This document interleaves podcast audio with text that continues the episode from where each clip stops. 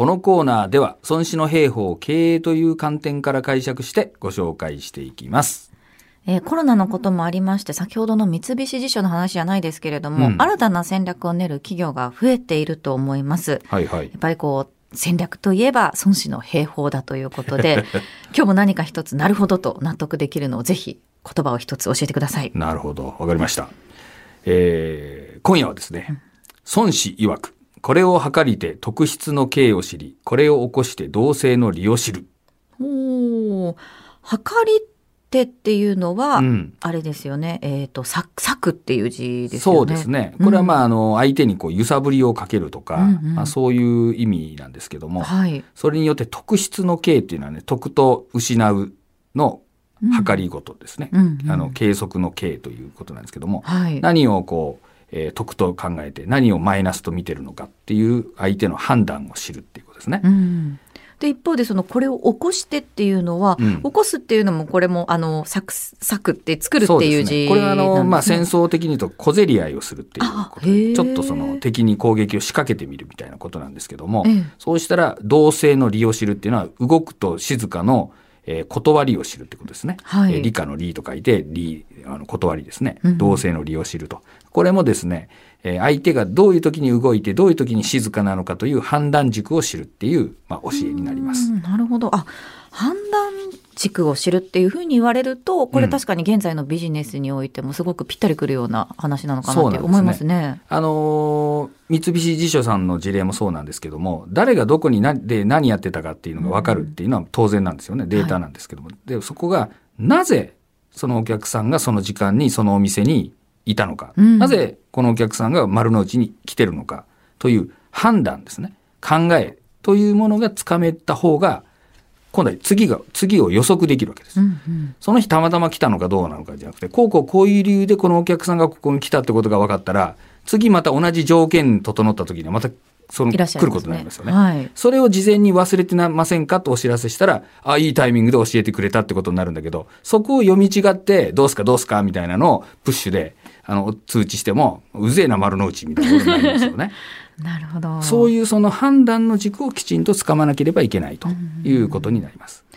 ただそういうのって、やっぱりなんかこう、まあデータ、今はデータでこう、わかるようになったかもしれないですけど、うん。ちょっと前までは、なんていうんですかね、ずっとその、その場にいる人じゃないとわからなかったりとか、うん。なんかこう、それぞれ一人一人が持っているデータっていう感じ、例えばそのお店の店員さんとかだと、うんうん。いつもお店にいる人しかわからなかったりとか、うん。なんか、なんですかね、共有する仕方っていうのがちょっと難しくないですか？まあ、それはもうデータなんで、うんもう自動的に解析して出てくるみたいな感じなんですけども、うんうんこれをですね、やろうと思うと、やっぱりデータの蓄積がいるんですよね。はい AI で分析するにしたってですね、まあ、大量のデータがあるから分析できるわけですよ。で、その人のデータってことになったら、やっぱその人が何回こう来たかっていうことで、回数は限られますよね。ええ。一般的な動きはデータもあるけど、その人がどうかっていう個別の話になったらデータが少ないことになりますね。うんそこを補うためにこのどうするかっていうと、なんで今日丸の内に来られたんですかっていうふうにね、聞けばいいんですよ。はい。これ一般の企業で言うと営業マンがお客さんになんでこれ買うんですかとか、なんで今回買わないんですかとか、なんでこの商品に興味を持ったんですかっていうのを、まあ当然営業トークで聞くんですけども、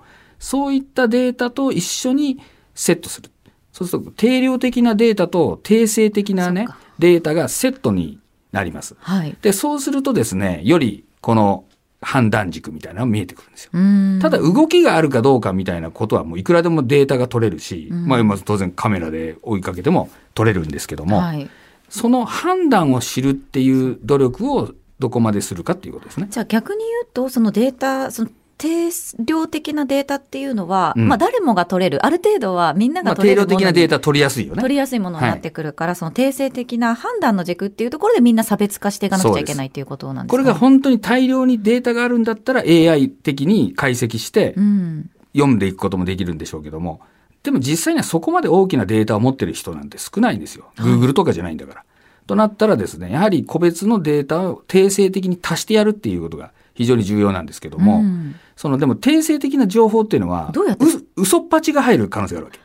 お客さんなんで今日ここ来たんですか？って言ったら、本当は別の店に行きたかったんだけど、いや、お宅の店に来たかったのよ、みたいなことを言うかもしれないじゃない。はい。嘘を言うかもしれないんで、あの、定量的なデータは事実ですよね。でも、定性的な情報には必ずその人の主観とか嘘っぱちが入る可能性があるんで、これを蓄積してですね、読み返していくっていうことが必要になります。これも、こんなことまで AI ができるようになったらいいんだけど、まだそこまではちょっとできないかなと思うんですが、はい、まあその時にはですね、あの、論語のね、視観察の教えっていうのをね、まあ、ぜひ使ってみたらいいと思うんですけども。視観察？そうそう。も、の、を見るには3つの見方があってね、うん、この視力の視と、えー、観察の観ですね。で、察、観察の察という3つの見方でものを見るっていうのがこう論語に教えがあるんだけど、はい、この後半の観と察をした観察になりますよね、うんうん。観察っていうのは何かというと、時系列で見ていくことによって内面を見るっていうことになるんですよ。だから理科の実験は必ず時系列で見ていって、ここで芽が出ましたね、みたいなことを追いかけていって、うん、この中で何が起こってるかを見るっていうのを観察って言うんですけども、はい、お客さんの動きもですね、時系列でそういうデータが取れたら、何年の何月にはこう言って言ってたんだけど、何年の何月には別のことを言ってて、何年の何月にはこういうこと言いましたね、みたいなことが分かっていったら、あ、このお客さんはこういうふうに考えてこういう行動をするんだなということが分かるようになります。だけど、単に何年の何月にこういうことがあった、何年の何月にこういうことがあった、何年の何月にこういうことがあったっていうのは、たかだか3回のデータがあるだけなんで、いや、たまたまそうだったかもしれんし、これが全然相関性のないようなことだったら、このお客さんの判断なんて分かりませんよね。ねそうですね。だけど、うん、そこに定性的なものを足します。だけどそれは嘘が入るかもしれないんで、何年の何月と何年の何月と何年の何月というのを時系列で見たら観察ができて、うん、あ、この人はこういう考えなんだなというのはより分かるようになるということになります。ね。なるほど。そういった情報を、こう、社内で、こう、どんどん共有していくと、そうですね。営業とかもスムーズにいくということですね、はい、そうです。そのお客店舗の提案とか営業の提案にも活かせれるようになって、お客さんのデータが財産になるっていうことですね。はい。孫子の言葉繰り返しておきます。孫子曰く、これを測りて特質の刑を知り、これを起こして同性の理を知る。ぜひお客様の判断軸をつかんでほしいと思います。